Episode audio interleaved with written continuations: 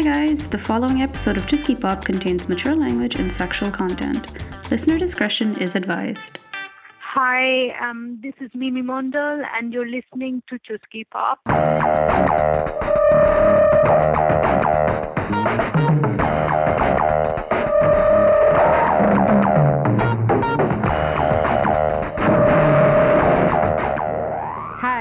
This is Pappu, And this is Sweety. and you're listening to Chuski Pop, your bi weekly dose of all things sexy, desi, funny, and filmy.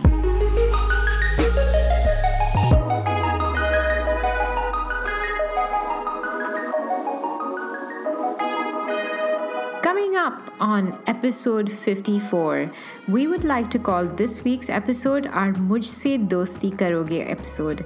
We will be discussing adult friendships. Plus, since we're celebrating Dalit History Month, Sweety and I will also be interviewing a very special guest. She is a Hugo Award nominated speculative fiction writer, Mimi Mondal.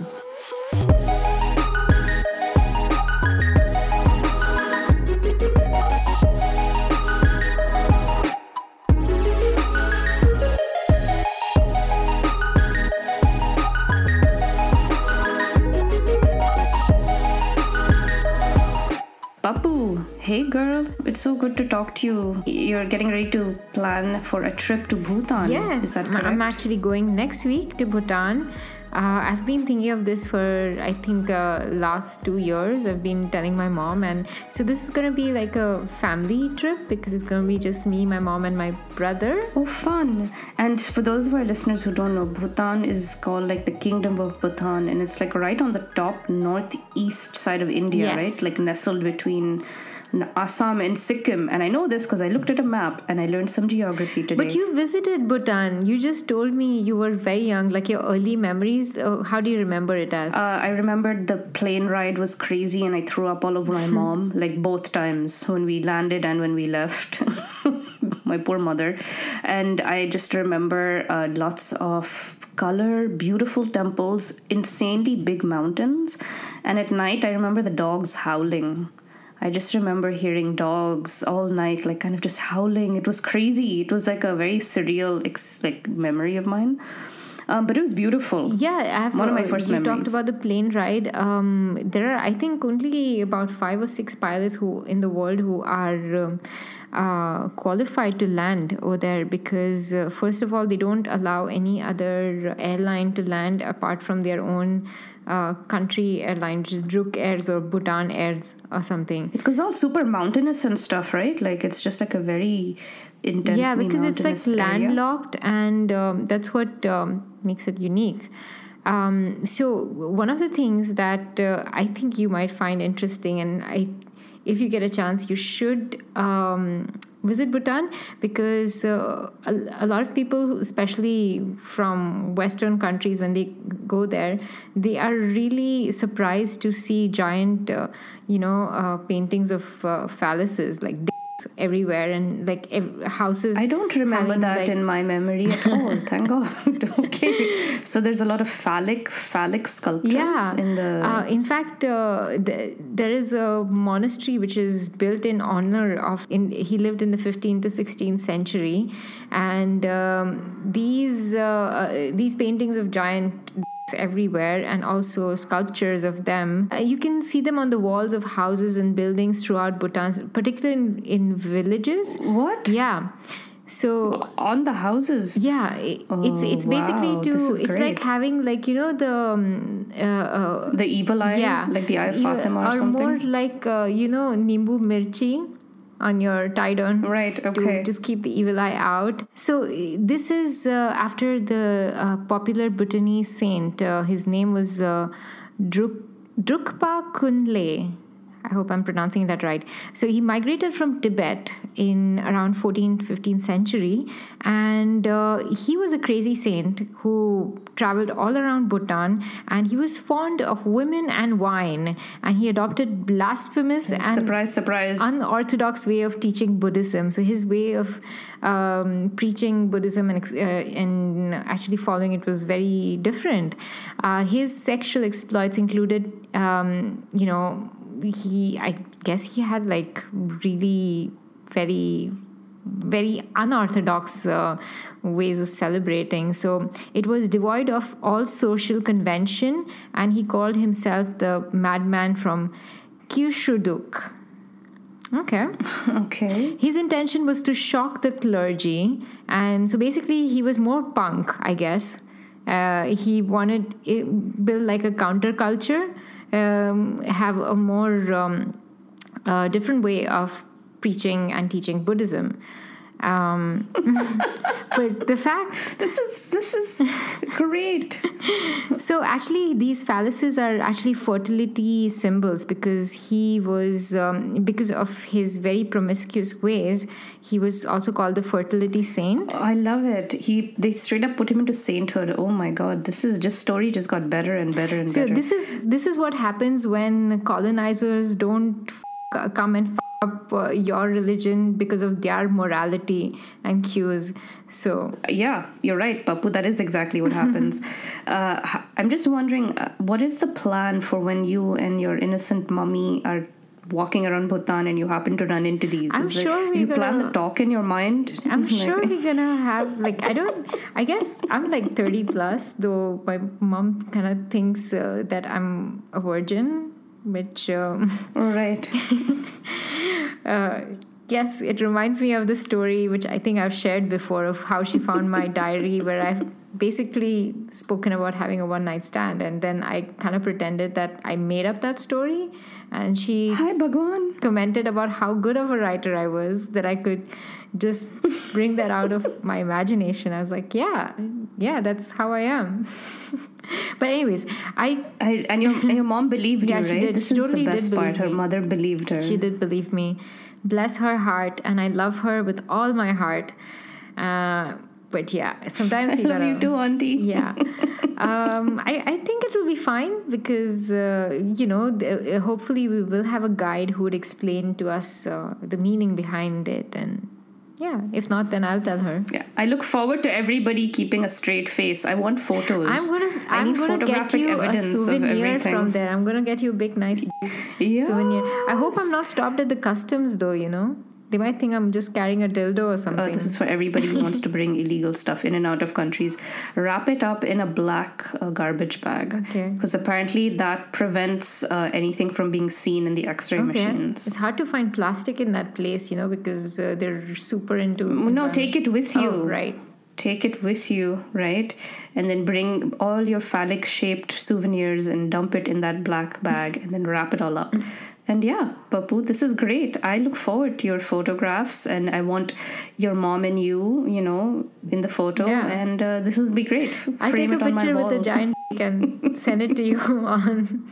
Maybe I'll Snapchat it with a filter so dick has a dog face on it. Oh God, stop! You're so disgusting. Why am I more mortified by this and you're not?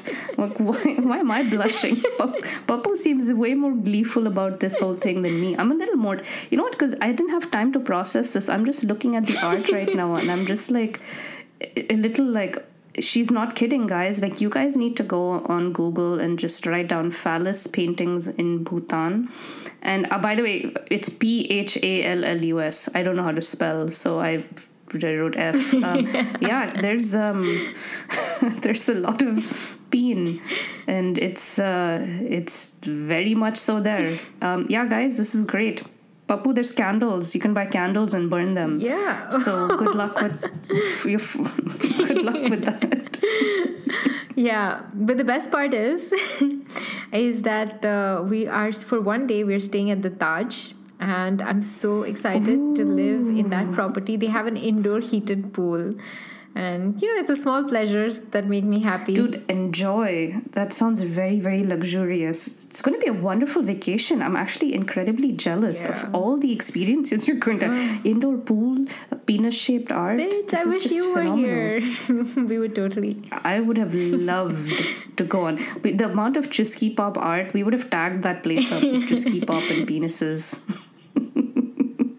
I want to contribute art to this. yeah, I you feel know, like it's a cause uh, that we should be a part of. Uh, all, all those uh, very uh, witty and uh, sassy quotes that you write, I'm sure you can make a bunch of them. Like when you ga- find a good, d- never let it go and hug one of those paintings. totally. Uh, one thing that's very interesting and mortifying at the same time is every single one of the paintings actually has like a, a, a graphic of a sperm also coming out of it. so they're very like, anatomically like- accurate, you know? They want you to. It's it's not just like the lingam that we got accustomed to in India. The lingam I feel is very like, you know, it's not a very obvious thing It's, it's of what we are. modern, abstract version, whereas they are more realists, Right. Not abstract. you know, in Bhutan, there's no holding back in Bhutan. They are just like this is this is it, and there's hair. Like there's hair in the Yeah. paintings. We're not talking about euphemisms. We are talking about giant erections. Cool. All right. So this is a wonderful way for us to start out the podcast. I hope everybody is looking forward. We should all be taking trips to Bhutan, everyone. Yeah. right there. You have to tell me what the slogan is of the country, yeah? Now I'm dying to know. I'm sorry, you know, no disrespect to Bhutan. I love the Bhutanese food and the people and blah blah blah. So that's awesome, Pappu. I'm very excited for you. I'm jealous and excited. Yeah. you so you're going next week, right? yes, I will be gone uh, from the 20th to 27th. So, yay. So you girl, you'll be leaving on 420.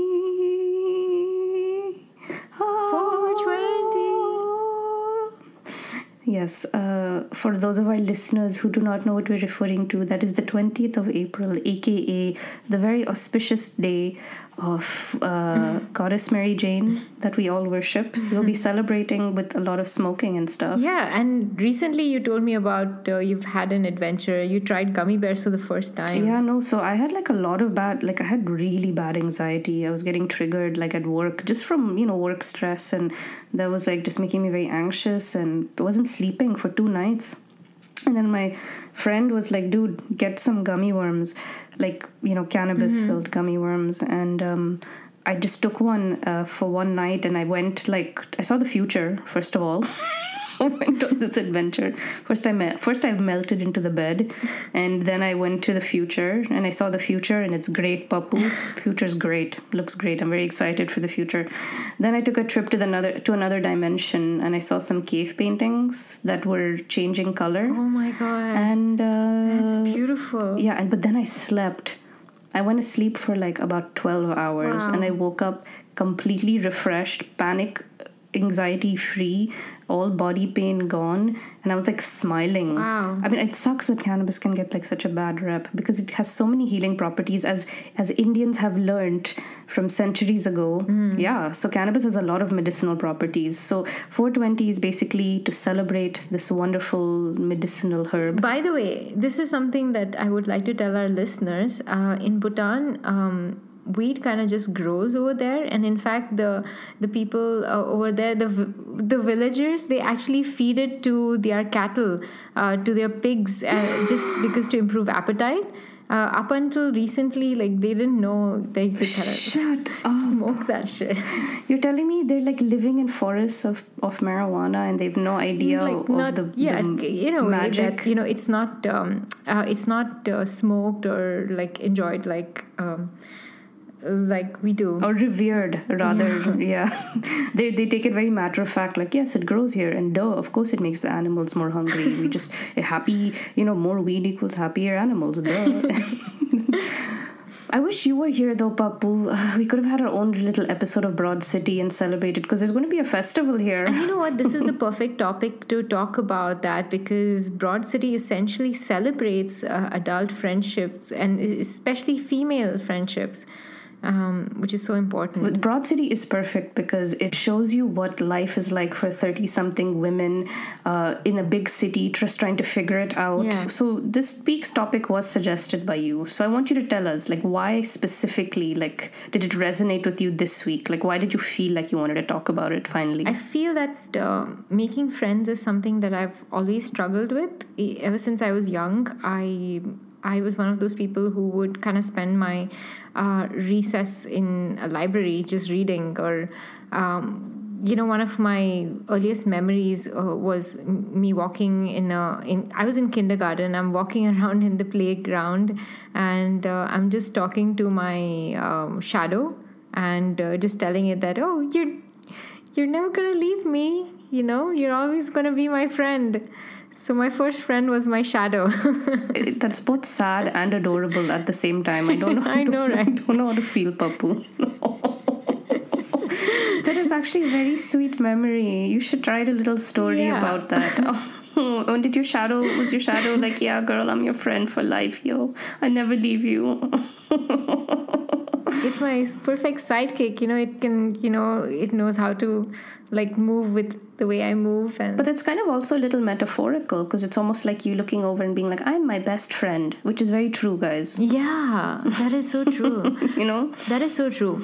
You need to be your best friend, but at the same time, you need to have someone to kind of hold you when you're not feeling like the best version of yourself. And I'm so glad to have that in you. Uh, And as you grow older, you you realize that I mean for me uh, it became a little bit easier. I was less socially awkward. I was a bit better at making friends, but um, it's particularly harder as you uh, leave college, school, or anything because uh, you know you you have your own set of uh, responsibilities, jobs.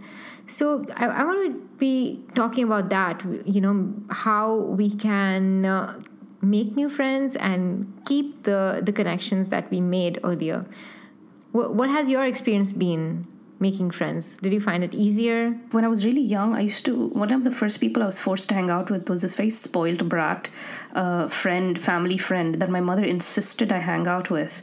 And she was horrible to me and she was a bully to me. So, hmm. like, my first friendships that were forming were not very positive or enjoyable. So, I ended up actively mm-hmm. avoiding people because I just didn't find people very nice.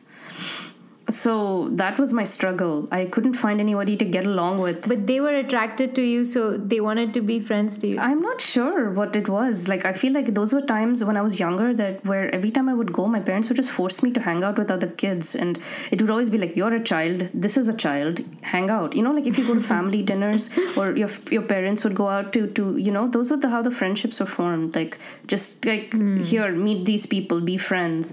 Or in school, it would be like forced settings of being friends. And I'm not a very. I learned from a very yeah shake hands. Yeah and from a young age i learned i'm not much of a people person. So i didn't really enjoy hmm. meeting people i guess. Starting from a young age i didn't friendships were not very positive experiences for me until i got older. Is that very dark? What a dark freaking way for me to talk about it. I'm always jealous of of kids who actually have stories that were like we met when we were four years old and we're still best friends till today. And i'm always like geez like i mean i have those stories. I, I do have friends that i grew up with in school. Um, but again I- can, uh, but for me, the difference between those friendships versus adult friendships is those are just environmental settings. Like you were put in a box and we were with these other people, and it was like, yeah, of course we're going to be friends. But when you're an adult, you don't get to be put into that Yeah. box. You you kind of have to venture out in the universe and find people.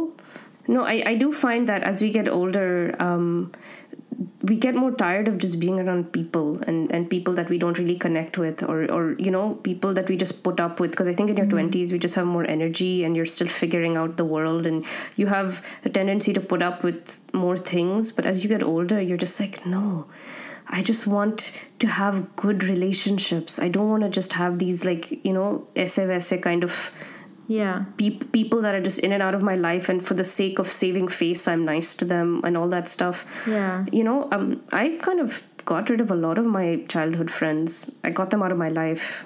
I, that was a big purge. I had a huge purge. Um, and and i think that that now that i'm older i want to make sure i only have like people i care about genuine friends that you can you know that you can go to like hey man my mom and dad are sick. I need your help. Like those are the friends you need in your life as you get older. In fact, one particular study conducted at Harvard says that having no friends can be harmful to your health, as harmful as smoking, Papu. Did you know that? that is interesting what does it correlate how does that work out Well, basically, researchers discovered that a link between loneliness and the levels of a blood clotting protein mm-hmm. can which leads to heart attacks and stroke. So there's basically a connection between a link between both of that. So that what happens is that when you're isolated socially your body in turn goes into fight or flight mode. This in turn increases the levels of Okay. fibrinogen protein because the body is anticipating an injury or blood loss. That's so Wow. Freaking weird. So basically, this is like when you are just by yourself, uh, you're kind of lonely and you don't have people around you.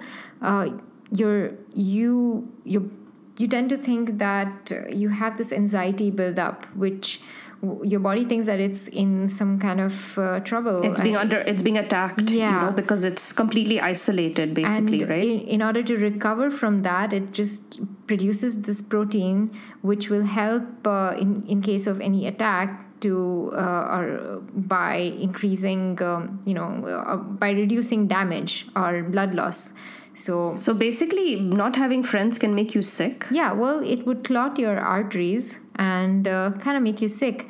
But apart from the physiological um, effects, it's also a lot of psychological, uh, also. Um, and that's a very interesting correlation. And Well, uh, the researchers compared the levels of the fibrinogen with the numbers of friends and family in a person's social network, and they found this correlation. And Okay. they found that as the number of social connections fell, the level of blood clotting, uh, the level of the blood clotting protein rose. you know i uh, this is so much a case of um, the way we live right now because i feel that we're increasingly being more isolated as people uh, because of social media and the way um, you know uh, we we're essentially leading very isolated lives than our parents did before. Um, at least in the past you were kind of connected through now you don't even have to call people you just text them. So you can go for days uh, without hearing a voice a human voice actually so Can I tell you about something that I came across the other Yeah, day? Um, It's a Japanese term called hikikomori. What does that mean? Hikikomori, which means uh, in Japanese, hikikomori is defined as pulling inward and it's being confined. And it's actually a phenomena that has happened in Japan, uh, where adolescents, adults that basically withdraw from social life and seek extreme degrees of isolation and confinement. It's it's just that more and more now people are being more recru- more reclusive than ever, and in Japan it's a straight up epidemic. It's like it's an actual word for this called hikikomori. These are loners that are today's modern day hermits that have no friends, no social structure, any or, or anything like that. so this you know? voluntary social confinement yeah you know we're so glued on the internet we're just texting all of that so we don't feel like that absolute need for a near connection but we do need it we just it's Yeah. just not easy to find or get to and you have to try harder to um, you know because i feel before we had all of these other structures are, are based around our way of living like you had like um, um, all these other groups tertiary groups that you were in and right now you could be working remotely. If you have a certain job which is not office based um, you could be you know you could you could effectively just live your life without having any human interaction. You don't really have to go to a store. You can buy stuff online. Um, so if you want you could just live by yourself. And um, if you really have that inclination where it could be depression it could be anything where it takes uh, a lot of energy to get out of a certain um, routine that you've set yourself in it can be particularly harder because uh, modern day living makes it very easy to be reclusive especially because we're so tired all the time you know you you work um, you want to make all i do this i'm famous for making plans and then canceling them a i'm just like yeah i totally want to i know i'm always like that because i'm so excited to hang out with friends and but when the time comes i'm like dude i'm fried you get anxiety I just Yeah. want to go home and sleep and be by myself. You know, I'm tired. I've been working all day and I need to recharge. And yeah, it's so easy to become reclusive, you know, and it's harder to make friends. Like, so, eh, especially for me, as somebody who's like moved to a whole new country, you know, and had to start from scratch, this has been so hard. yeah i- and and uh, like you mentioned you know when you move to a completely different country that is its own set of problems and um, where do you even start? So that's what we're going to be talking about uh, in this episode about different avenues that you can explore and how you can go about making new friends. So, yeah. Uh, in fact, you know what? I think when uh, a lot of literature that we come across really talks more about making friendships to, during childhood and adolescence, um, but there isn't a lot about how to make friends when you're older you know? There would be literature on how to get along well with your coworkers how to um, you know find a partner. I mean like romantic interests or stuff like that but um, Nothing on Friends. Yeah, you have so many dating apps that we. Do, we That's true, it, and there's like Bumble is like one way to try and meet friends, but it still doesn't work. But even also in like media, like you don't really find like friendships about where you meet. Like you're so true. You know, they're always like going on. Ch- we're, we're gonna, we met yeah. when we were young, and we're gonna go find ourselves again while we're going through midlife crisis. You know, like mm-hmm. all those movies. But there's nothing about except for I can think off the top of my head that movie I Love You Man. Have you watched that with like this? Uh, Hollywood movie. No, I have with not. Paul Rudd. Oh yes, yes, okay. And um, because... um, Rashida Jones, and it's about uh, the movie. Mm-hmm. The premise is about Rashida Jones is getting married, and she's got all these bridesmaids, and the guy she's ending up with, he's just not got any mm-hmm. guy friends. He doesn't have a best man you know, because he doesn't have any good friends. So the whole movie is the premise is about him trying to find somebody that he can make his best man, and it was about finding a best friend as an adult and how difficult it is. Mm. It really it was hard. So you guys should mm. definitely check it yeah, out. Yeah, uh, that's you know uh, I think uh, that movie significantly highlighted the fact about how for men it's more harder if you don't have those childhood connections. I feel it's more harder for men because women will will you know we if we meet and if we spend enough time we'll be like oh my god we like bffs stuff like that. You know we'll just start talking about let's say rupaul's drag race and totally bond yes. over that and think that oh my god we are bffs whereas for men it's uh, you know they're more reticent about calling someone you know that they're best friend. I think it's some kind of some way why why they they are it's just uh, well straight men i think. Straight men in particular kind straight of men, have this yeah. like awkwardness and just in general and just forming close connections you know? Like god forbid they deem too gay or something silly like that. Yeah and uh, like i said you know when you are in school you're you kind of have this share the same timetable have the same problems like the exams and uh, all of these are very conducive to friendships because you're going through the same struggles but uh, w- when you grow older you have your own life paths. You can choose whatever you want. So it's yeah. Uh, you have choice. I think that's the biggest thing is having a choice. And Pappu actually you and i are a big example of adult friendships yes. that work. And uh, that is something like um, a, a lot depended on um, one of us uh, trying to make sure that this happened and it was mostly you and it's all thanks to you because yeah you really you really made sure that we were really good friends. So yeah, before I got my groove on, I had a girl crush. it was because I was so okay. I love the girls that I grew up with. I have some really close friends from when I was in school that I really really love. But like I said, like we were put into a box and we are friends, but we don't have anything in common. We got older and we ran mm. we ran hmm. out of things to have in common. I like I love them. I want to see where they're going in life. I want to see their children grow, um, but I don't have anything to say to them and that sucks. I have nothing to talk to them mm. about. And then that's when I met Pappu, and I was like, oh God, she likes a lot of the same things I do. you know, like alarm bells are going off in a good way because it was like I was craving a, f- a, com- a friend that I could talk to about stuff. I didn't really have that. And I yeah. think that's where adult adult yeah. friendships like get so important because you you need the more you become a person and you figure out who you are, the more you want somebody to share that with.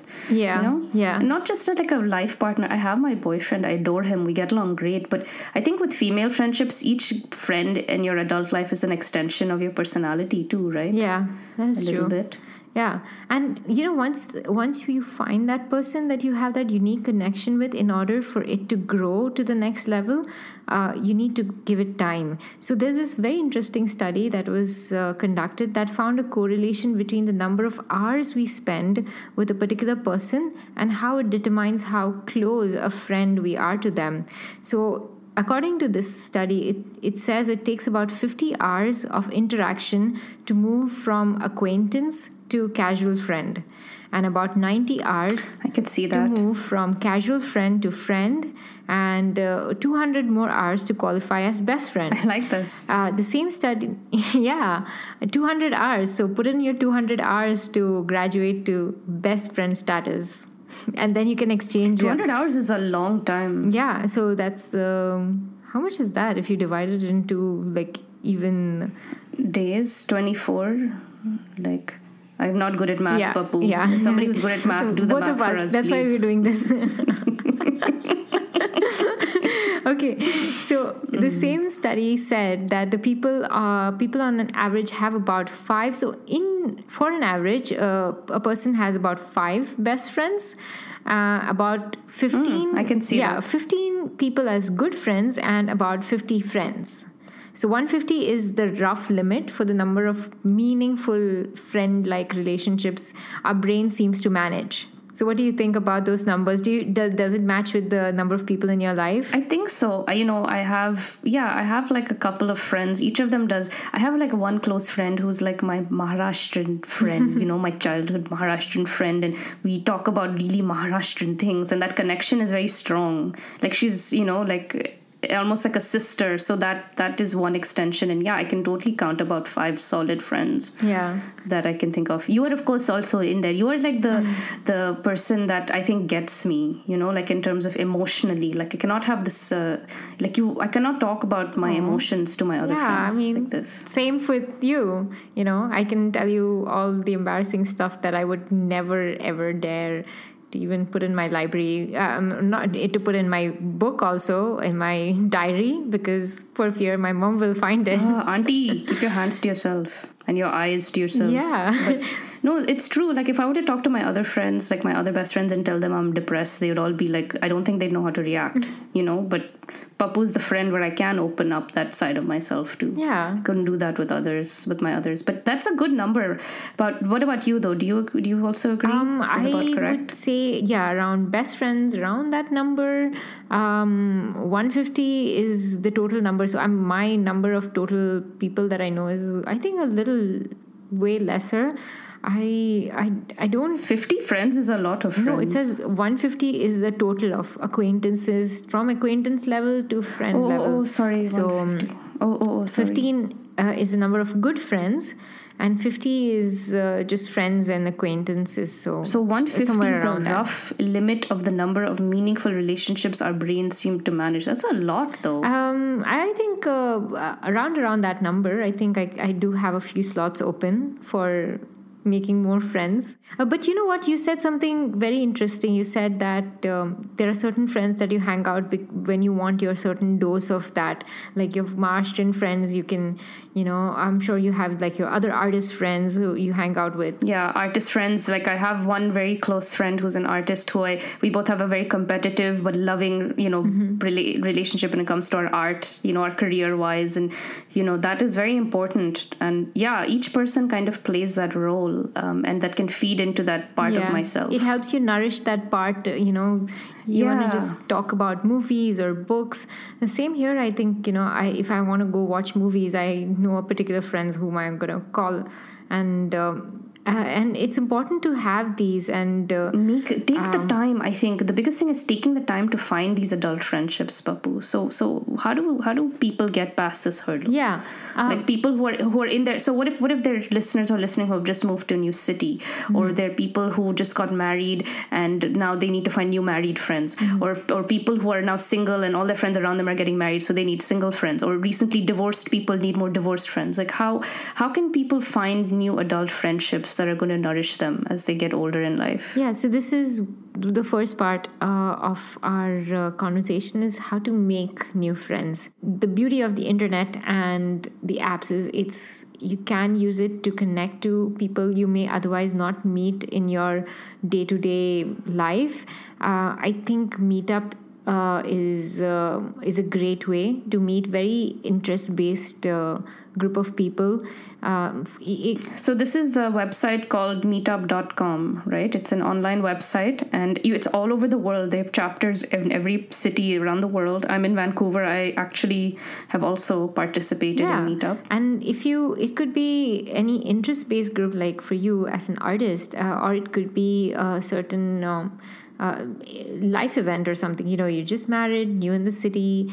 Uh, you could be going Yeah. through a particular illness also, if uh, and you could meet uh, people who are going through their same struggles. Um, so yeah, uh, Meetup is a It's very specific. Yeah, it's very specific, and uh, you can always just you know um, say yes to those possibilities if you're that kind of person who's like apprehensive about not knowing like how is someone going to be i would say just take the first step you know this year has just kind of it's been three months in and the way you play this year is now is the time to make that change and take the first step and say Yes. yes because you have all these months ahead where you can actually work through and uh, make significant changes and en- enrich your life. So I would say if you're new to the city, um, just check out meetup.com. I actually very specifically ended like uh, attended an, an artist meetup. Yeah. Uh, and that's where I met my, my current boyfriend. Oh, oh, oh. So- see, there you go. Yeah.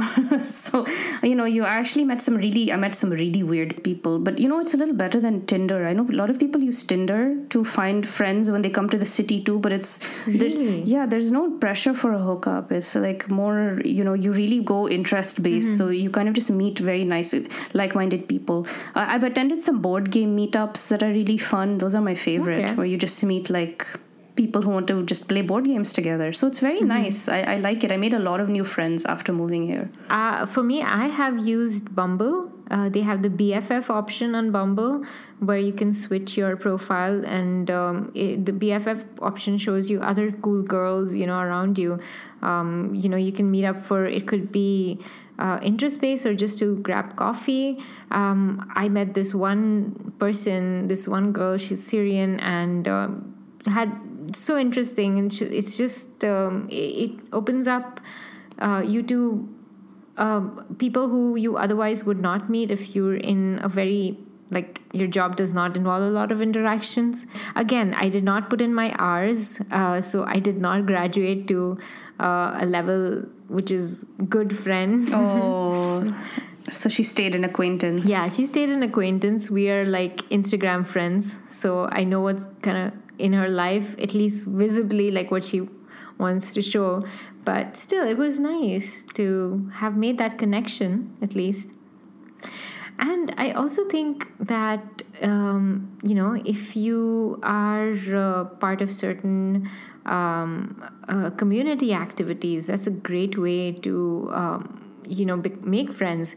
If you sign up for, if you're religious, then I'm sure if there are certain religious chapters in your own, in your new place, you know, you can join a choir group. Like a lot of people, girls that I know, uh, kind of like that, you know, the singing and the social aspect of that. So that's one way you can make uh, new friends when you are in a new place. but i think for me also workplaces are a great Yes. place to meet um, friends as well Yeah. Um, not always this is, i'm actually at a job where the first time i really enjoy hanging out with my coworkers but for the most part you know sometimes you just want to go to work and go home but if you're lucky enough Yeah. to find a really nice uh, place where the people you work with are really equally awesome then yes definitely take the time to befriend them and you know try hanging out with them outside of the work area to see Yeah. if you have anything in common I think in the beginning it can be a little scary. Like I know um, sometimes um, because I'm not very naturally good at it, I already start freaking out in my head. I'm like, um, okay, I, I invited this person over if they want to hang out. What if I run out of stuff to say? What if that's like my most common fear that I'll run out of stuff to talk about? but Pappu wants to be interesting at all times god forbid she's not yeah like in my head i run a certain roster like a rough roster of stuff that i i can like you know like those little uh, fish bowls like remove the chit and start mental fishbowl. I'm, I'm fairly certain you have a list of things too and a real life chit bowl, Pappu. I'm certain this exists somewhere. I do. Pre- that's how I prepare for my dates. You know, let's. Uh, alcohol does help, though. Alcohol really helps. Yes, it does. Alcohol is a great way to make it's friends. It's a lubricant for friendship. It is. It really is because otherwise, I'm very introverted. As somebody who's so introverted, uh, I need to have some booze to lighten me up and and kind of help me go in. It's what's it called? No, I don't know if this is a racist term. Dutch courage. Isn't that a term that they say? Is reverse racism is not a thing. So uh, okay, fine. If you're, All right. If you're being discriminatory for something which is too white, they don't suffer any consequences of All right, fine. Racism. All right. Yes. So Dutch courage um, definitely is a term which implies that you have a little alcohol in your system, and this will loosen you up and allow you to kind of go out there and make friends. And because you're an adult, you can drink. So drink responsibly. Don't go too wild. Don't go spilling out your secrets to the whole world but uh, yeah. you know find a way to to let yourself get loose enough so you can not feel so like as i get older i have a lot of cringe attacks you know i read oh. over moments where i'm like oh my god i can't believe yes. i said that oh my god this person's gonna hate me so you know try and limit that as much as you can don't stress too much you know if you're trying to go out there mm. and make friends it's okay everybody's mm, nobody knows what they're doing basically when it comes yeah. to making friends there's no like rule book i just think like yeah. if it's easy I think it starts with the whole like if it's easy. If you just meet somebody and you just naturally get along with them, then then keep trying, yeah. keep keep going and and and trying out. Like with Pappu you know i i met her and she was like very quiet and i was like no bitch i really like you. So i kept at it. I would say uh, allow yourself to be a little bit uh, vulnerable and open about uh, things about your fears and because i think that's what creates uh, deeper uh, relationships where you're just open and saying that you know what this you share your deepest fears you're just like you do when you were you you know you were young and a teenager and you had all that time during your summer vacations to just like sit together and get bored and talk about guys and about your fears about your future. Um, you can still talk about that and that just uh, gives the other person a much uh, better understanding of you don't have to put up a front because that's what makes you more human when you talk about these things with um, with a, with someone you want to be better friends with. So allow yourself that uh, the the capacity to be vulnerable with them. So yeah, that's that. Um, I hope you guys uh, enjoyed uh, our segment this week. Yes, everybody. Um, so I hope that you take the time to f- form those adult friendships and nurture those friendships and grow them and yes, good luck with that. And yeah, we are ready now, Pappu, to jump into our segment with the writer Mimi Mondal. This is in celebration of Dalit History Month. So Pappu and I wanted to continue the celebration. So we thought that we would have a writer on our uh, show this week, and her name is Mimi Mondal. And Mimi Mondal is a Dalit writer of speculative fiction and social justice nonfiction, and the first Hugo Award nominee from India. Her first book, The Luminescent Threads Connections to Octavia Butler, edited along with Alexandra Pierce, is currently a finalist for the Hugo Awards 2018 and longlisted for the Locus Awards 2018. So between 2017 and 2018, she worked as the poetry and reprint editor of Uncanny Magazine, a twice Hugo Award winning magazine of science fiction and fantasy. So, Pappu, for our listeners who don't know this, what are the Hugo Awards? So, the Hugo Award is a set of literary awards which is given for best science fiction or fantasy works. And I think a lot of really famous, I know that Neil Gaiman has won a few and. Um, yes, it's a very big, prestigious. Yeah, so the award is named after Hugo Gernsback, who found the uh, who founded the pioneering science fiction magazine Amazing Stories and who is considered as one of the fathers of science fiction genre. So uh, we're going to talk about uh, science fiction and speculative fiction with Mimi a lot more. And I would encourage you guys to check out her website also because she beautifully explains uh, how um, science fiction started as uh, as a counterculture before it became what it is right now. All right. Well, we are very, very excited to have her on our show. She's one of the smartest people that Pappu and I have ever talked to. Like She has holy cow, five Mimi. master degrees, right? Four or five. Mike, I don't I don't even have one. Four. I don't know. One is one is a lot. I was intimidated talking to her. So uh, Yeah, she's very passionate about what she uh, in the in the genre and what she works uh, with. So you can like hear it from her recommendations and what she has to say about it. all right, Pappu. So shall we jump into the interview? Let's go.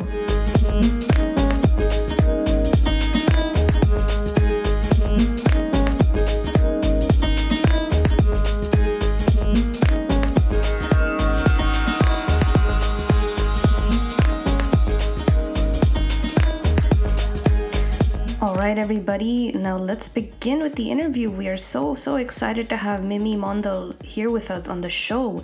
Uh, we brought her on uh, to celebrate Dalit History Month, and we were so so excited to have her on here. So, Mimi, thank you so much for being here with us on our show. We are so excited to have you, and so excited that you could take the time out to be here with us. Thank you. So, Mimi, you are officially India's first ever Hugo Award nominee. So, please tell us what it's been like getting all this attention from everyone around the globe. What has it been like for you? Yeah, it, it basically means that I can't sleep because there are people in all time zones trying to talk to me, but it's like it's not that overwhelming otherwise. It's just that I haven't slept in a long time.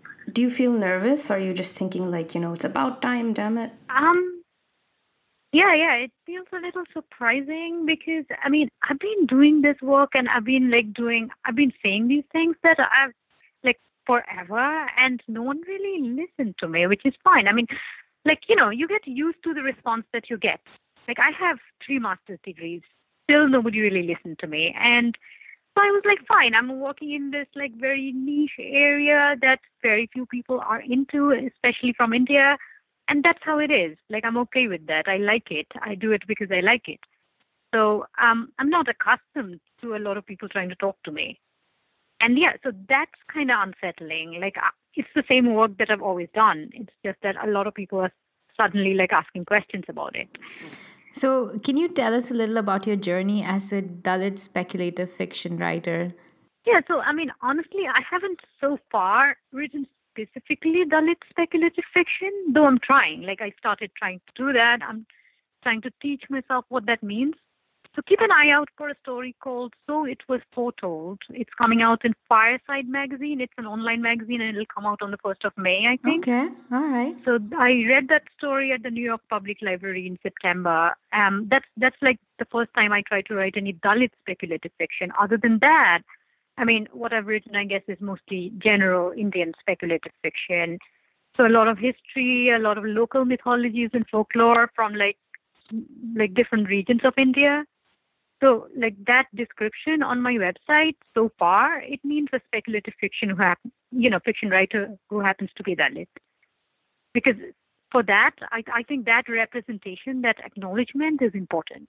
And especially for younger people from our community who are told that, you know, being artists is not something people like us do. So I think that's important. So, can you tell us about your story as someone from the Dalit community and why you believe that Dalit History Month is so important? Um, so the story itself is a very short story. It's exactly a thousand words. So there isn't much to summarize about it. It's quite summarized. Um, so about Dalit History Month, I actually came across it last year. So this is like my second year, like watching it. And um, so I grew up very urban, and I grew up like extremely undalit in Calcutta. And I like history, but I, I never knew the history of our community as a child.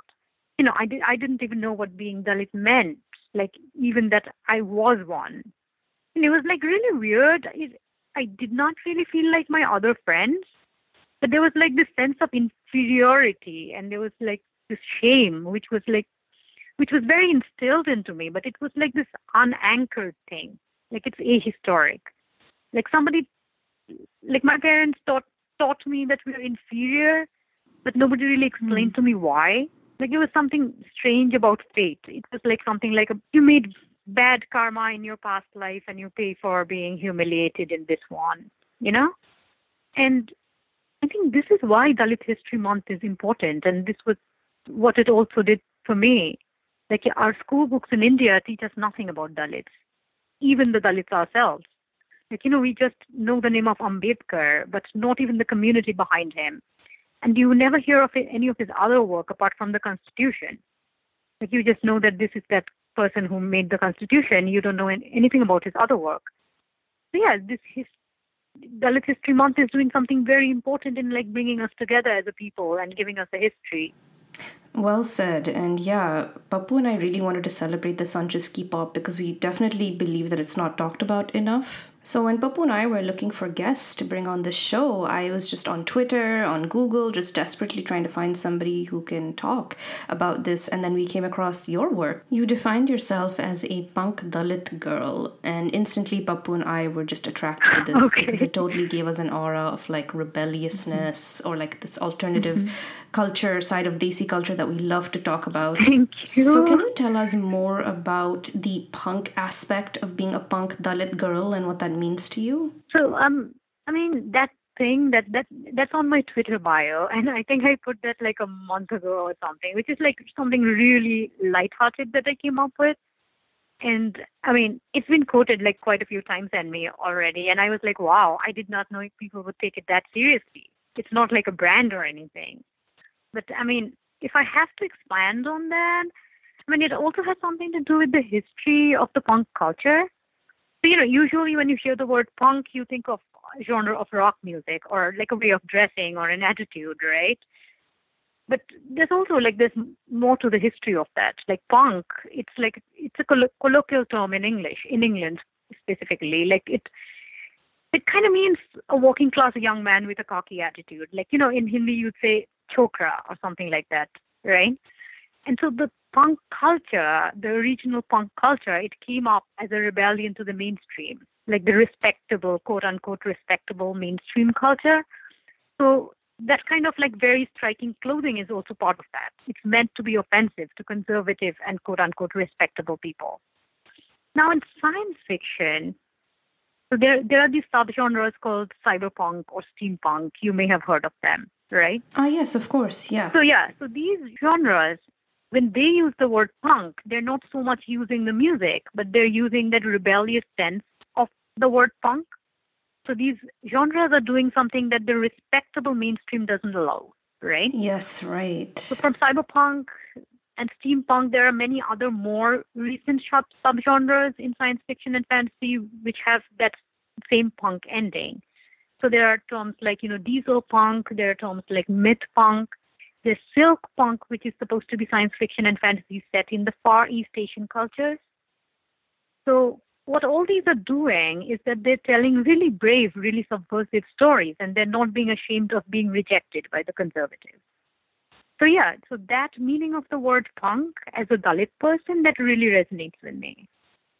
So you know that that's what it really mm-hmm. means when I use the word punk. Yeah, and uh, so you described all of these different uh, types of punk, like cyberpunk, steampunk, and uh, these are kind of flavors uh, that are also there in speculative fiction or science fiction. Uh, can you tell us, tell our listeners, uh, what is speculative fiction and why you chose this genre to write in? Um, for? So actually, speculative fiction, just this term itself, it's a term that Margaret Atwood came up with because she was too cool to admit that mm. she was hmm. writing fantasy. I think Pappu's heart just fluttered when you said Margaret Atwood. Yeah. But yeah, but she, she's also largely part of the mainstream fiction establishment. She doesn't really hang out with science fiction and fantasy people. So, and science fiction and fantasy, at least like when it was created in the West, right, mostly in the UK and the USA, these are genres that grew mostly in the early 20th century, like the early to mid 20th century, and they grew out of rejection from the mainstream literature. And it's at at the root of it, it's a very deeply class thing. Like if you remember mainstream literature, like if you did English at college or something, um, mainstream literature in the early 20th century is all high modernism, right? Mm-hmm. And high modernism is extremely elitist it didn't even represent all white people. You know, it it only represented the very elite, the very university educated, and often like the same people were traditionally very wealthy. So these are, this is like very heavy, slow moving literature. It's mostly about the lives of rich people. It's full of literary references that no one, if you haven't gone to university, if you're not highly educated, especially in the arts, you will not understand those references. You know? And so this is where science fiction and fantasy they kind of diverge from the mainstream. Like all the people who did not meet all those criteria, right? And so science fiction and fantasy were telling like these fast moving plot driven stories. And their authors, their authors were not included in those circles. Like they were not considered respectable in, enough for the mainstream literary people. And sometimes it was also it was, it was like really because of their race and their social class rather than the stories they were writing. Like, you know, a lot of early science fiction, like science fiction literally, it was created by Jewish immigrants to America. And at that time, Jewish people were not strictly considered white, right? Like even the person who um, the Hugo Awards are named after, right? I mean, his name is Hugo Gernsback. And um, all the people who created Superman, Spider Man, like all these, many of these, most of these people were Jewish people. Yeah. You know? So it, it's literally the Right, Jewish person's right. American dream. And I mean, the fun trivia, you know, it's the same about movies. Technically, it's the same about movies. Like nowadays, when people say that, you know, Hollywood is this Jewish conspiracy, that was kind of because the Jewish people were all sent to Hollywood. Like not sent to Hollywood. Like cinema was like this very low-brow new media, you know, like the same things that people said about internet media when internet media happened became a thing, right? So cinema was not considered respectable enough when it first started. And so it's not as respectable as theater, it's not real art. So that's where all the Jewish people and that's where all the poor people go. You know, like the shady people, people who are not respectable. And then we know what happened of that, right? And so in science fiction and fantasy, like between science fiction and fantasy and mainstream literature, that divide still largely exists. Like you will never see a science fiction and fantasy work go for the Booker. You know? And so that's why people like Margaret Atwood, they don't write science fiction and fantasy. They write something else that sounds cooler. And and that kind of history, like that kind of history really resonated with me. Because I mean, I've always been very bothered by the elitist roots of literature. You know, I don't come from an elite background. My parents don't understand like highbrow references.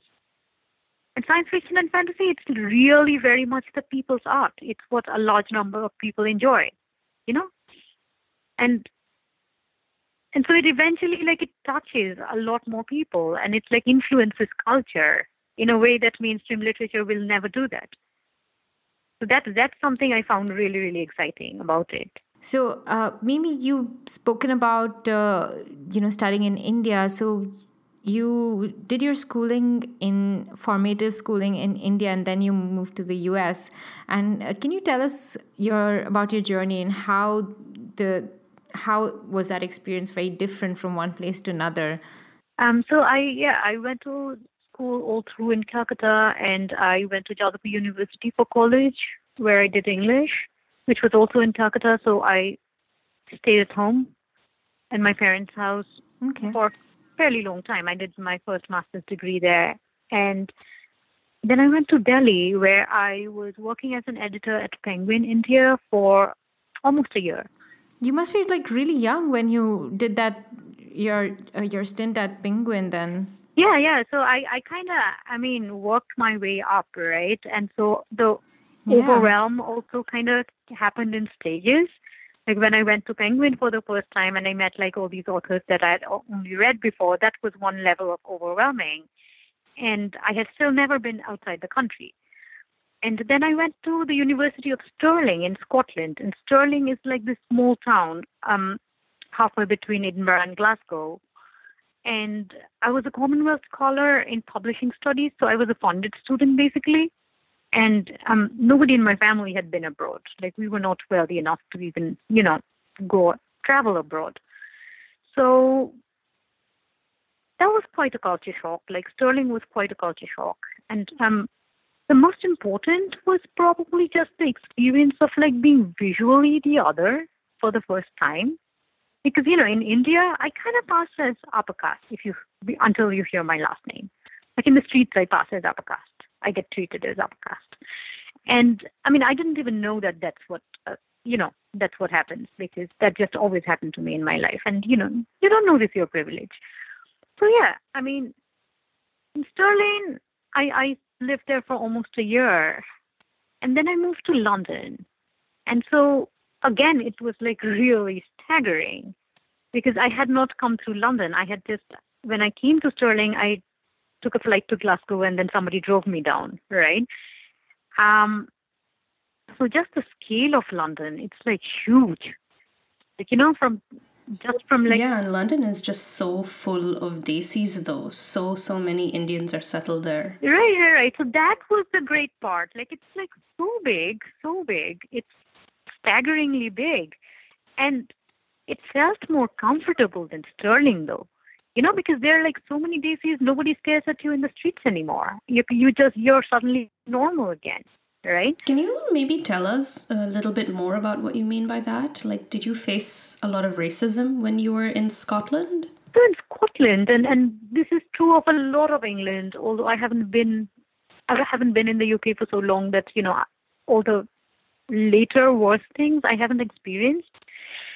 But a lot, large part of the UK, they would not be openly like they wouldn't come and say something to you. They would just keep a polite distance. So, you know, sometimes like I'd get on a bus and say there's a seat next to me and there's this old white lady who gets on the bus who's like on a walker so she can barely stand. And the only seat next to me is next like open is next to me. She would stand she wouldn't sit down next to me she wouldn't say anything you know but things like that, like that has never happened to me before. And surprisingly, that happens in the United States a lot. People actually kind of don't sit next to people next to other, you know, of other races in the subway. I've noticed that. But you know, by now it's become like yeah, it's like if it's very crowded or something, yes, people would probably sit next to whoever. But if it's not crowded, somebody like a white person would not usually go and sit next to a black person and it's just casual like nobody really does anything. It's it's like in the culture. And i mean now i'm now i've got accustomed to it but when i first saw that yes it was very shocking and it was very offensive but I've like lived in these parts for so long that I've just, you know, now it's whatever. But you are settled in New York right now. Isn't it very diverse there? Do you see stuff like that when you're there? Yeah, yeah. So yeah, the subway thing happens in New York. That that happens in New York too. It happens everywhere. And yeah, but living in London and after that I went to Seattle, then I was in Philadelphia for almost one and a half years. And I certainly prefer it yeah, I, I prefer it in New York. Like I would not survive in the American suburbia. Like it's so white, and I mean, oh my God, I I keep referencing this movie called Hot Fuzz to everyone. It's a British movie. It's a dark British comedy. Yeah. Oh, oh my yeah. God, Pappu and I freaking and, love mean, that that's movie. That's the way I feel about the suburbs. You know, I am terrified of the suburbs, and I think they're super weird, and I think there's some weird cult stuff going on. I'm not living there. Ah, yes, the American suburbia. Uh, one of my favorite authors, Daniel Clowes, who wrote Ghost World, kind of had his own take on it. Mm-hmm. You know, to him, mm-hmm. being in suburbia kind of evokes this very alienated feeling. And then, and that's for the white person. That's that's still for the white person. Like if you're a brown person in the suburbia, it's horror. It's like everybody looks like a horror movie character. But a lot of Indians live in suburbia. I mean, it's like achieving the American dream to them. It's full, full of these. You've made it in life, and that's that's a very Savarna thing too. I am not Savarna. I mean, I. So, what do you prefer? Do you prefer living here in New York, or do you prefer the way life is back home in India? I mean, at this stage, yeah, at this stage of my life, I guess yes. I mean, I certainly liked my childhood. I liked my college, but I'm no longer in college, right? I mean, if I go back to Calcutta, like literally one friend is left in Calcutta. So, yeah, yeah, I guess, yeah. And also, I mean, given that I write science fiction and fantasy, and that's not that's not entirely a career option in India. Like I did when I was at Penguin, I did edit some science fiction and fantasy, but maybe one or two books. But I was also editing a lot of other things that were not strictly in my lane, you know. So, can you tell us some of your favorite books in the, in fiction and science fiction that uh, you know you would recommend to our listeners? Um, so that's that's a really really long question because that's all I work with. So you know I'll I'll give you sixty recommendations, but um, um maybe uh, what's your current favorite? Yeah, sure. And yeah, Pappu, as we were both browsing through Mimi's website, we found so many book recommendations from her. I mean, I can't even begin to tell our listeners how knowledgeable yeah. she is on books. Yeah. Yeah, exactly. In fact, one of the persons, uh, uh you know, we we interviewed uh, Shweta uh, of um, the Ananya Chronicles in uh, last year. So oh, yeah. I was glad to see that also on, on your list. Yeah. Taneja. yeah, yeah, yeah, she she's on my list. So yeah, so I did like these this two part history of South Asian speculative fiction for Tor.com. And the first part is from like the early late late 18th century and early, nine, through the 19th and the 20th centuries. So that's mostly older writing, and that's mostly um, a large part of it is in Bengali, it's in Urdu, it's in Hindi, um, in Tamil a lot. Um, some of it I found from um, somebody gave me recommendations in Sinhala. So these are not languages I read. Like I don't read all of these languages. So some of them are from other people. Um, and the second part is a lot of speculative fiction writers, mostly in English, from like all over the world, South Asians, you know. And as far as I know, nobody has compiled a history like that before. Like South Asians, not just from South Asia, but also from the UK, from the um, from the United States. There's like this very famous paranormal fantasy writer who is from New Zealand. You know, Nalini Singh. Never heard of her before. Like before I started doing this research, that is. But she has so many books and she's a huge bestseller. So yeah, so there are like so many authors and that that list like that list has like over a hundred authors. And that's all South Asian. Um like South Asian speculative fiction specifically. So if you want that list, then that's on Tor.com. By the way, Pappu and I had no idea that there were so many South Asian speculative fiction writers I, I out there. Literally, no one had any idea. I had just been like digging after this for ages because I did publishing studies. So yeah, that's like my thing. Who would you call uh, have your name as your favorite writers? Who do you enjoy reading? Okay, so yeah, I mean, I I read up, like I, I grew up reading a lot of non-science fiction writers, and I grew up reading a lot of Bengali writers as well. Okay. Um, so I read a lot of Garcia Marquez, uh, Salman Rushdie, Angela Carter, um, Borges. I read a lot of Borges. Like he's kind of racist and problematic, but you know I learned a lot from his work. Like I acknowledge that he's also problematic. Um, Umberto Eco, who is not like who's realism really, but he's like so his plots are so well moving. Like, you know, he's so intellectual, but his plots move. Um, I read Jose Saramago, who is a Portuguese writer. Um, lots of Bengali writers. I mean, Tagore. Tagore wrote a lot of speculative fiction. He has some lovely horror stories. Um, Satyajit Ray, obviously. Um, Narayan Gangopadhyay, Sunil Gangopadhyay, Nabarun Bhattacharya. These are all Bengali authors who have like written semi-speculative fiction. Um, in more science fiction and fantasy, I mean, well, obviously Octavia Butler, I edited her book on her, right?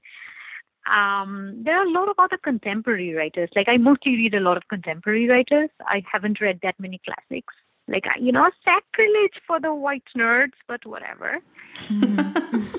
yeah, the sad puppies really hate me, but that's okay. I, I, I don't need to be friends with the sad puppies.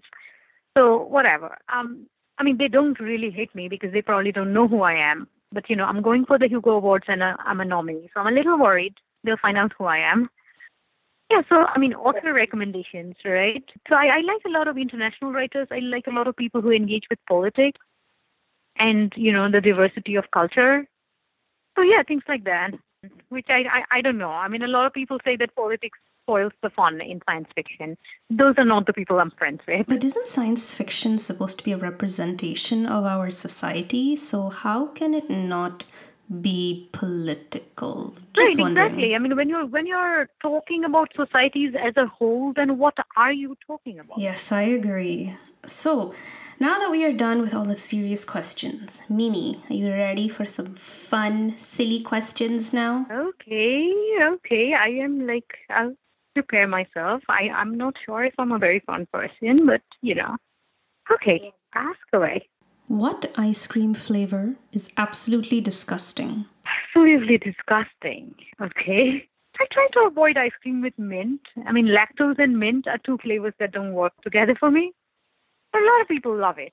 So good, good, good for them. You're so right. Oh, you're so Yeah. right. Mint is just such a weird flavor for ice cream. I mean, it works for me. That person can have their tub and I can have my tub, and I don't have to share my ice cream, which is not mint ice cream. They can eat their mint ice cream. Oh, Mimi, I love this very diplomatic answer of yours. All right, Pappu, next So- question. When was the last time you screamed at the top of your lungs? I probably haven't done it in a decade or something. I've never really screamed. Like I, I, I don't scream in anger. I don't scream in pain. Like I, I get really cold when I'm angry, but I, I don't like actually lose it. I don't actually scream mm. ever. Really? Am I the only one? I just screamed like 10 minutes ago when I stubbed my toe. I scream like at least every 10 minutes Oh, I swear a lot. I swear a lot. Like I swear up the entire ancestry of the table that hit my small toe. You know. Mm. Okay, so who's your favorite protagonist from a book you've read before? not like the favorite because that would be really hard for me to decide. The really random favorite protagonist who I never get to talk about because like this book's not from a genre I read a lot is Elizabeth Salander from Girl, the Girl with the Dragon Tattoo series. Like you know, I oh, don't partic- yeah, yeah. So I, I don't particularly read thrillers, and so nobody really ever asks me about thrillers. But I mean, that hmm. character, I identified with that character so hard, and I mean, it was almost hmm. unsettling because, like, you know, she's like had a lot of terrible things happen to her, right? yeah. But I loved that character so much. Oh, much. I really like that book a lot too. So, really quick uh, 1984 or A Brave New World? Ha, 1984 or A Brave New World. I haven't actually read A Brave New World, so Okay. maybe 1984. Okay. What about you, Pappu? I'm curious. What's your answer? Uh, I just read uh, A Brave New World and I feel it's like it every part of it like I had to shut the book and I'm like really process what I was reading because this book was written somewhere in I don't know 1940 or 50 I don't know but Yeah, yeah, it's so accurate in the way it uh, you know uh, in the way it portrays about how governments control uh, keep their population in control by um, what we see right now is uh, not um, uh, uh, information is freely available, but you don't know what is fake news, what is real news. Whereas in 1984, it's like a totalitarian way of control where um, in a brave new world you know books are available but no one is like interested in reading and stuff like that because they they're getting high on the feelies and the mu- and all of that stuff. And there's soma which i feel is so much like social media right now. Um, so yeah uh, for me that was that was the reason. That, that's why i wanted to know like you know what you think So the only thing I have to say about these, and I mean the only reason I haven't read them, is that a lot of later authors have written more modified versions of, you know, the same themes, and somehow, especially in science fiction and fantasy, people keep reading all these like really old works, which are sure they're great, but you know, if you're in mainstream fiction and you only read Jane, Jane Austen, that's not a very diverse range and that's not a very updated range of reading so I don't Uh, know, I for mean- me, it, uh, also because once I read that, I um, I later on identified that, like you said correctly, the later authors kind of used those themes and modified it. So I found out that a lot of my favorite works were modifications of the original. So it's like almost like tasting the dish as it was meant to be originally, and then you're like, oh yeah, you know it this is how it's changed in this place that I have it now. And you know like having pizza in uh, you know Nap- naples and then be like oh now i know that's the real like that's that's the original taste and that's you appreciate the modifications also but uh, it's always um, nice to know that this is how it started off and this is yeah, how it's yeah. taken I mean, off I like So, the, so yeah. when we were working on um, luminescent threads. I mean, a lot of people talked about Octavia Butler's parable novels. So she has two of them, um, and those novels also portray like a post-apocalyptic world in a. I mean, so novels are called Parable of the Sower and Parable of the Talents, and they were they came out in the 1990s mostly. Um, and somehow, like when um, The Handmaid's Tale got made, right? I mean, a lot of us who have read Butler think the parable novels depict something like that much better than The Handmaid's Tale. So I get a little defensive when people talk about classics by white authors in science fiction and fantasy. Because in science fiction and fantasy, that movement is still happening. You know, like people, very like large number of fans really don't see beyond the white authors. And which kind of means that the white authors keep getting more recommended. Like, you know, you're maybe not a core science fiction and fantasy fan, and you've heard about Huxley or Orwell or Atwood a lot more, more than you've heard about Butler. You know? So these Hmm, people, true. like it Yeah. becomes an entire process. Like these people get canonized a lot more, and then more and more people hear of them, and they get more and more legitimized. And the non-white writers True. don't, Okay. even from the same period, even from the Mhm. same, you know, even with the same talent, even having written the same subject. So I get very defensive about like, yes, sure, those people are the classics, but those people are not the only ones.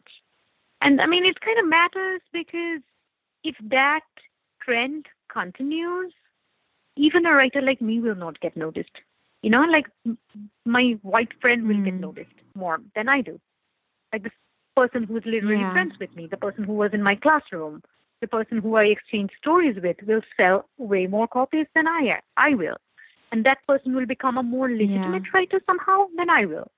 Because the entire fandom reads white authors. Yeah. So yes, so that person it's no I'm not saying that person's a bad writer, but I'm not a bad writer either, right? That's that's a really great way of putting it, and it uh, kind of reminds me of this quote that I read, uh, which basically spoke about in the art world, and you can apply the same thing for the art world. It's like stop making dead artists famous and richer. In fact, that's the word it said because all these old works keep getting more um, you know uh, value whereas what you're uh, not failing to recognize is new talent um, people who actually need your support to to grow as an artist so and that totally applies to works of literary art too Mhm, very true. Yeah, yeah, yeah. And in science fiction and fantasy, we talk about racism and feminism and, you know, a lot of isms because, I mean, it really matters. I mean, it also really matters in what new authors get picked up.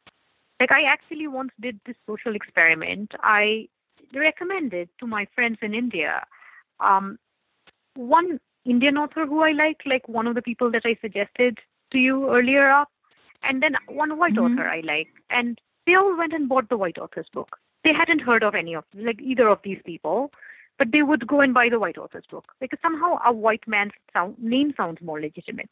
You know, a white man's name sounds like a science fiction writer, although they've never heard of that guy.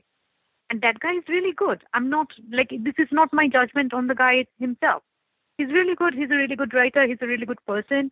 But so is the Indian writer. You know, people would just like that's not the perception that people have. They would literally pick up the, a white man they've never heard of because that sounds like a more legitimate science fiction writer's name. And we still have to struggle a lot about that. And we've had to like not me personally, like why do you think Satyajit Ray doesn't have a Hugo Award? Like why not? Because a name like Satyajit Ray did not win Hugo Awards back then. They wouldn't even consider him. And that is bias. That is bias all over. Yes, Mimi, you're so right. You're absolutely right.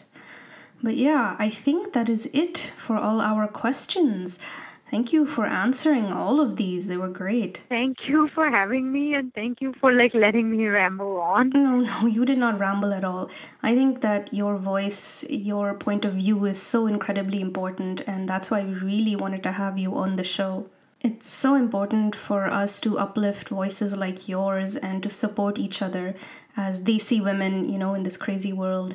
So, really, thank you again for coming on and for being a part of our girl gang now. Like, it's awesome. Thank you. Thank you. That's amazing, yes.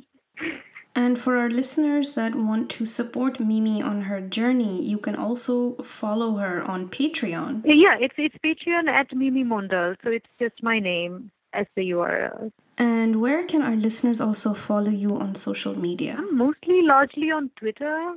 So it's Miminality, which is a play on minimality and liminality. Yeah, I really like. Uh, it's really smart. and where can our listeners also read all your short stories online? I have a website. Um, it's mimimondal.com. Um, it should have all my writing listed. Most of my writing is on the internet. There are two stories which are on Juggernaut Books. Um, one is called Other People, and one is called This Sullied Earth, Our Home and these are behind the Juggernaut paywall, so you need to buy them.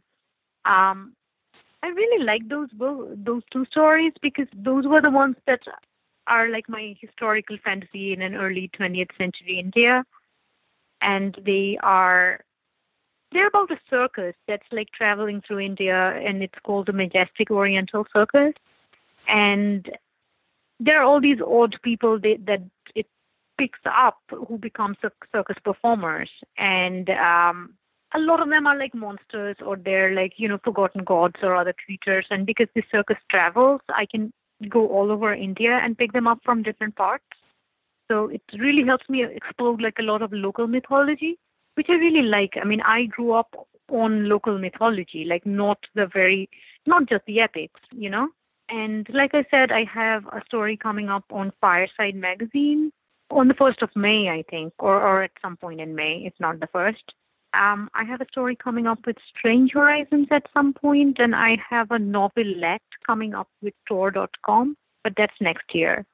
And a novelette is basically a long short story. Awesome, Mimi. Thank you so much for sharing all that. Pappu, any last questions? No, that's it. Uh, thank you so much for sharing your time and your knowledge with our listeners. And uh, yeah, we're totally following and fangirling with you on uh, on your Twitter. Yes, thank you again, Mimi, so much for your time and for hanging out with us. Okay, yeah, yeah, yeah. Thank you so much again. Bye. Bye. Bye.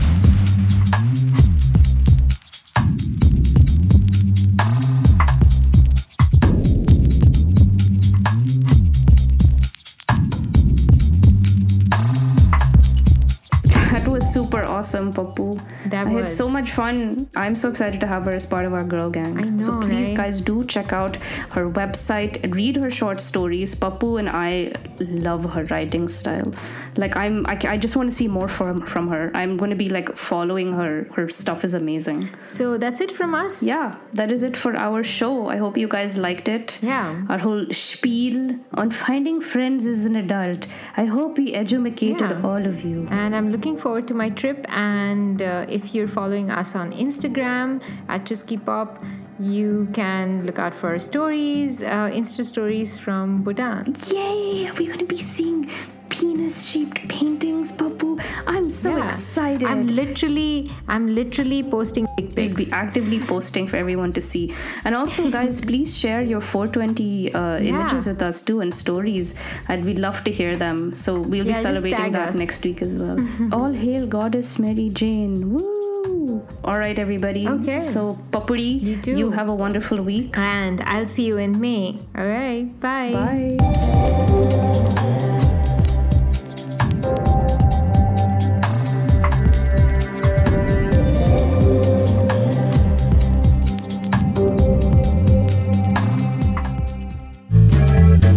guys, this is Pappu, the other half of Chuski Pop. If you like what you hear, then give us a follow. You can also read our rants and daily gyans on Twitter, on SoundCloud, and Instagram. You can check out our website for art, music, and musings on ChuskiPop.com.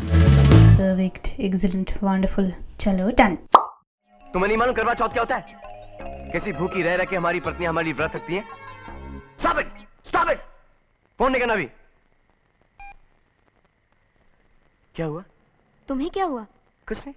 अरे अभी तो phone पे कह रहे थे कि अगर अब मीटिंग पर नहीं जाएँगे तो साढ़े तीन करोड़ का नुकसान होगा। हम्म साढ़े तीन करोड़ का नुकसान होगा ना? तुम मुझे एक बात बताओ कि साढ़े तीन करोड़ तुमसे बढ़कर हैं? नहीं लेकिन फिर? लेकिन अब नुकसान नहीं करेंगे। आप जाओ जाओ मीटिंग पर। देखो आज तुम्हारे करवा चौथ का व्रत है। मैं तुम्हें छोड़कर कहीं नहीं जाऊँगा। स्टॉप इट जहाँ मैं दिन भर भूखी रह सकती हूँ दो चार घंटे और भूखी रह लूँगी तो मर तो नहीं जाऊँगी ना? आप जल्दी से लौटाओ फिर हम दोनों साथ साथ खाएँगे। तुम्हें मेरी कसम जाओ ना। चलो अब तुमने कसम दे ही दी तो। हम्म? एक फ़ोन कर लो। फ़ोन कर लूँ उस कमीने को। हम्म, हेलो? तैयार है ना मैं आ रहा हूँ। आप जाओ।